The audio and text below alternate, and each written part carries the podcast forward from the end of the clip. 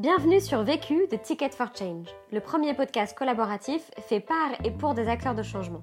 Dans ce podcast, tu entendras les témoignages de personnes qui ont décidé d'utiliser les 80 000 heures de leur vie qu'ils vont passer au travail pour contribuer à la résolution des enjeux sociaux et environnementaux d'aujourd'hui.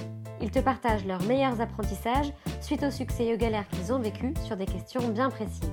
Cet épisode a été réalisé par Marie-Charlotte, entrepreneur en pleine création d'un mouvement qui réinvente les modèles de réussite pour qu'ils ne soient plus basés sur le genre.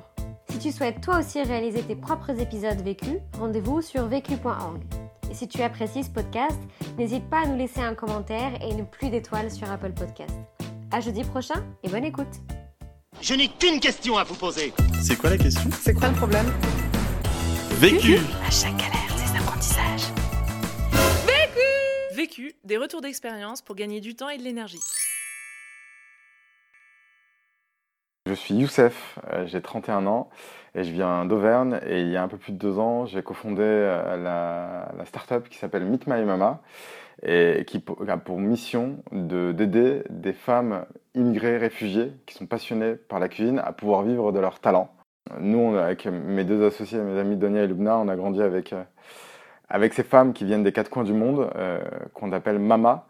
Et, euh, et ces femmes-là, on les trouve exceptionnelles parce qu'elles ont une histoire exceptionnelle à raconter, qu'on trouvait qu'elles avaient vraiment une vraie valeur ajoutée pour l'économie, qu'il fallait absolument rendre ces femmes-là visibles et leur donner une scène et un micro pour qu'elles puissent raconter un peu leur histoire, leur passion. Et pour faire ça, on s'est dit euh, qu'on allait utiliser euh, leurs compétences culinaires, parce qu'en plus d'être exceptionnelles, elles ont un vrai talent souvent pour la cuisine de leur pays d'origine. Meet My Mama, c'est euh, deux activités. Une activité Empower Mama qui est là pour euh, donner tous les outils qui permettent à ces femmes de vivre de leur talent, de l'inspiration à la formation, à la professionnalisation, et une activité de commercialisation avec l'activité traiteur où on vend des prestations traiteurs aux entreprises qui sont faites maison par les mamas et avec les mamas sur place pour qu'elles puissent raconter leur histoire.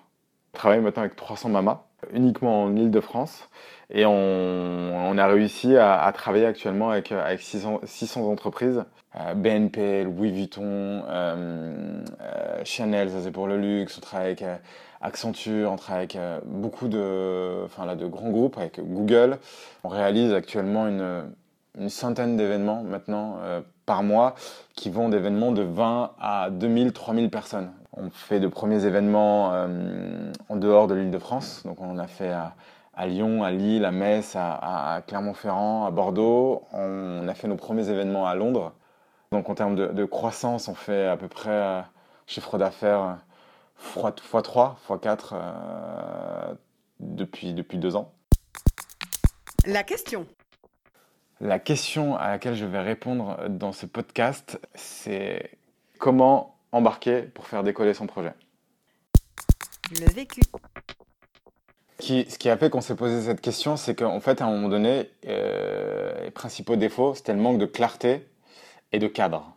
C'est simple, au début, les, les défauts des, de ceux qui portent un projet sont pas très visibles. Ça n'impacte pas euh, euh, drastiquement le projet. Par contre, plus le projet croît, plus le moindre défaut, la moindre subtilité, la moindre, le moindre, la moindre absence de clarification te joue des tours, mais elle peut avoir des conséquences désastreuses. Et, euh, je l'ai vu rapidement sur nos premiers recrutements, on, faisait ce qu'on appelle notre onboarding, le process d'intégration n'était pas bon, il était exi- inexistant.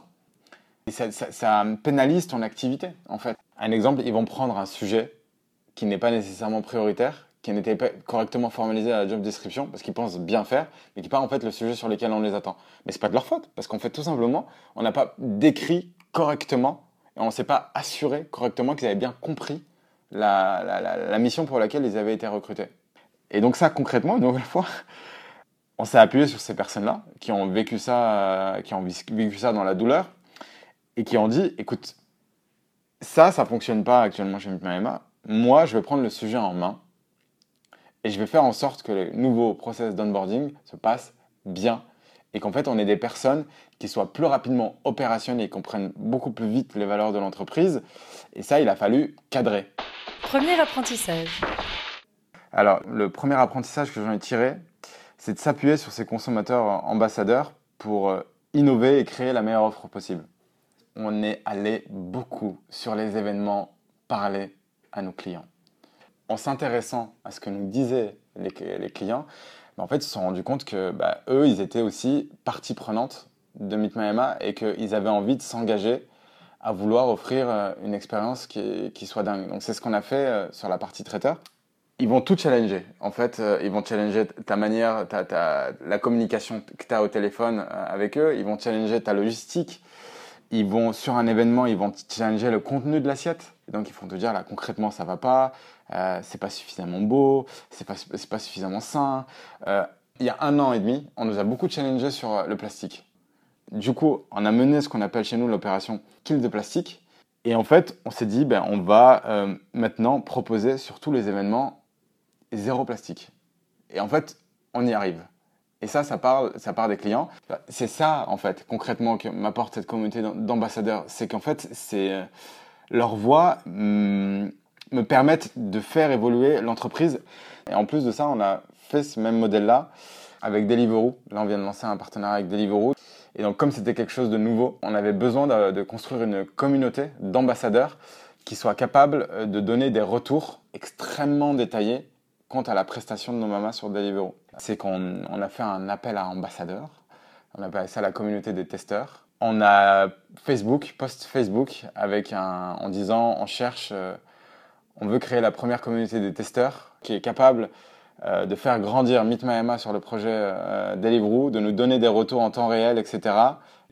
Euh, évidemment, on donnait aussi de la rétribution. Ils ont le droit à des codes promo, ils ont le droit à avoir en avant-première les nouvelles offres de Meet My Emma.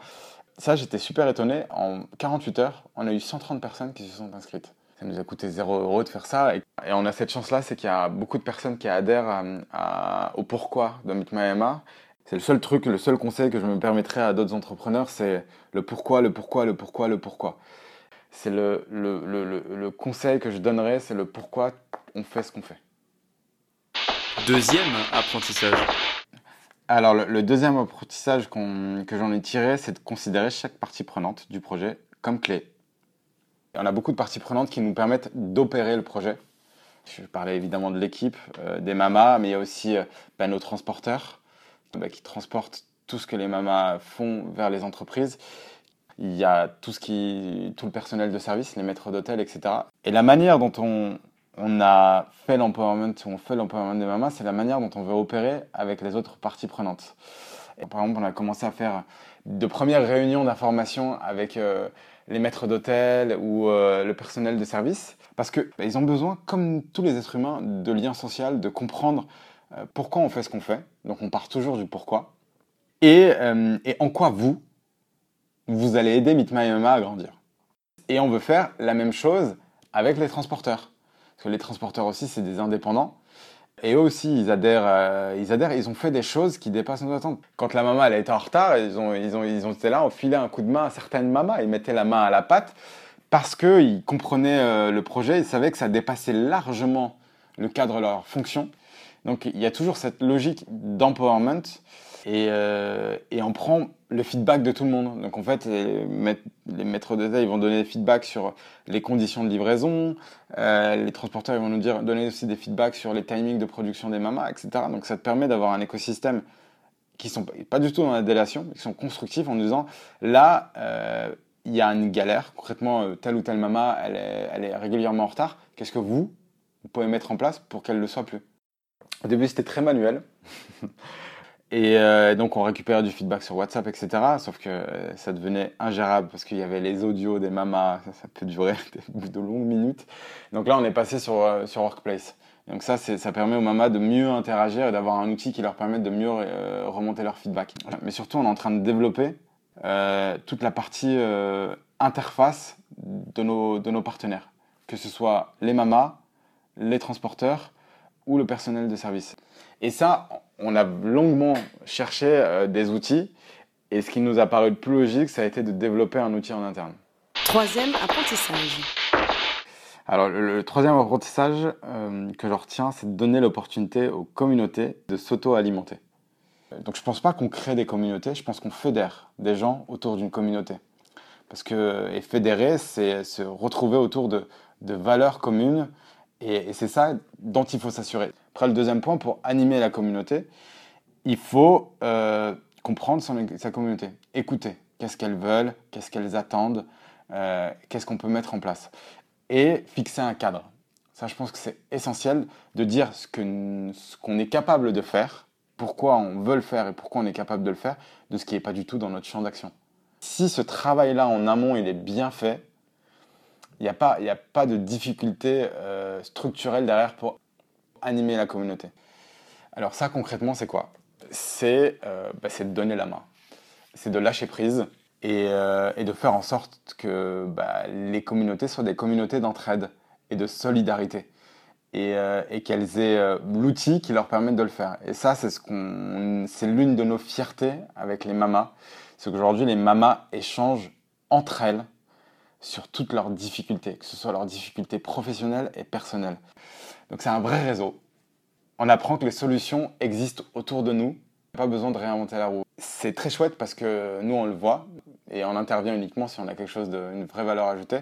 On va intervenir sur deux sujets. Un, qui est est-ce que moi je connais un bon plan où je peux apporter quelque chose à cette discussion-là? Et deux, euh, on va essayer de voir de manière informelle s'il n'y a pas une solution structurelle qu'on peut apporter à un problème qui est partagé par beaucoup de mamas. Donc on a créé des événements au début et il n'y a pas beaucoup de mamas qui venaient. Et en fait, on s'est rendu compte qu'il fallait bah, faire un travail de proximité. Un travail de proximité, bah, c'est appeler les mamas, leur expliquer qu'il y a tel ou tel événement, qu'il y a tel ou tel rendez-vous. Ça, c'est Josie qui gère super bien ça. Bah, elle a les mamas au téléphone, donc elle parle de beaucoup de problématiques que la maman a. Et elle lui dit, écoute, ce serait bien que tu partages ce problème-là, parce que je pense que d'autres mamas euh, ont, ont déjà réussi à résoudre ce problème-là. Et en fait, c'est toujours euh, prouvé qu'elles ont un intérêt à, interagir. Et quand il euh, y a une preuve concrète, c'est comme nous tous, ben après tu reviens, tu participes, et tu es plus dans une logique de partage sans compter. Mais c'était vraiment un énorme travail de, proximité au quotidien. Aujourd'hui, il y a quelque chose qui a été créé par nos équipes, qui est le goûter des mamas, qui a lieu le, mercredi. Au début, il y avait 8-10 mamas qui sont venues, ce qui était déjà un premier succès pour nous. Puis on l'a refait. Et puis aujourd'hui, bah, chaque mercredi, il y a quand même une quarantaine de mamas qui se retrouvent pour échanger. C'est un peu le rendez-vous de la semaine. Au total, il y a quatre personnes qui sont dédiées à l'animation et, euh, et à l'empowerment des communautés. Donc ça fait 25% de l'équipe qui est dédiée à, à l'animation euh, et des communautés. Mais c'est essentiel parce que c'est toutes nos parties prenantes. Quatrième apprentissage. Alors le quatrième apprentissage que j'en ai tiré, c'est d'embarquer ses salariés en étant fidèle à ses valeurs et en leur donnant du pouvoir. Il y avait, euh, on était rentré dans cette phase il y a un an de plutôt d'hypercroissance, donc on s'est dit on va recruter. On arrivait à ce moment-là, on était quatre, et d'un coup d'un seul, on, recrute euh, quatre ou cinq personnes sur un été. Ce qui est petit, mais qui est énorme parce que c'est, euh, ça change ta, ta manière de, faire quoi. Il faut qu'on prenne ce costume de de, manager, etc. Et donc là, on prend conseil et on nous dit, ben, dans ce cas-là, il faut fixer un cadre, il faut fixer des règles, il faut fixer des, des indicateurs de performance. Donc nous, on a écouté beaucoup, on s'est dit, ben, on va mettre ça en place. Sauf que ça n'a pas fonctionné. On a demandé au début des CR quotidiens, des comptes rendus quotidiens de ce que faisaient euh, à la journée les gens. On avait mis euh, aussi euh, des indicateurs de performance sur, sur la productivité. On a essayé de mettre, de cadrer les, les, les, horaires. Donc beaucoup de, de règles, surtout des règles sur lesquelles on n'était pas forcément en phase, Donia, Lubna et moi-même en fait. Et ça, tu t'en rends vite compte. Déjà, t'es pas aligné. T'as du mal à incarner les règles que tu, que tu veux imposer. Ce qui est important quand tu fixes une règle ou un cadre, c'est que tu es capable toi-même de l'incarner. Et là, c'est là où tu te rends compte qu'au final, bah, demande aux gens ce qu'ils veulent, explique-leur, toi, ta situation, et que tu veux t'assurer que tout fonctionne et que en plus nos intentions étaient bonnes, mais demande-leur euh, comment ils voient l'entreprise. Et il s'avère euh, qu'on la voyait tous de la même manière. Ils comprenaient le pourquoi de ce qu'on faisait, mais c'était pas du tout la bonne solution. Quoi. Et donc ça, en fait, on passe, et on doit encore passer encore plus de temps, à écouter les feedbacks de nos équipes en leur de demandant quel est le cadre idéal pour toi. Après, le deuxième euh, point, c'est donner le pouvoir. Et ça, c'est la notion d'empowerment. Et, euh, et ça, euh, ça passe par, et c'est ce qu'on a fait, par la sélection, une nouvelle fois, des bons profils, mais ça passe par un très bon onboarding. Pour que les personnes comprennent qu'elles ont le pouvoir sur leur quotidien et le pouvoir de faire avancer les choses. Et donc, il y a un équilibre. Je pense qu'au début, dans le onboarding, il faut bien intervenir. Et je pense qu'aussi, à un moment donné, il faut lâcher la main pour responsabiliser, parce que responsabiliser, c'est prendre le pouvoir. Donc après, nous, c'est que des missions de, euh, entre guillemets, est-ce que la décision que tu prends là, elle est en phase avec les valeurs de l'entreprise? Et donc, moi, je passe mon temps, en fait, aujourd'hui, à suivre des, recommandations que eux euh, me disent, mais là, je recommande de faire ça. Je dis, mais si tu le recommandes, on y va. Parce que tu as fait le process, tu as vu que c'était en phase avec les valeurs, tu l'as testé, tu l'as mis en place, tu as mesuré, co. C'est pour ça que j'insiste beaucoup sur le socle commun des valeurs. Des, valeurs qui sont efficaces, c'est pas des valeurs qui sont placardées sur un mur et qui permettent de faire l'accueil aux gens. Euh, ces valeurs, elles déterminent pourquoi la personne elle est chez Meet.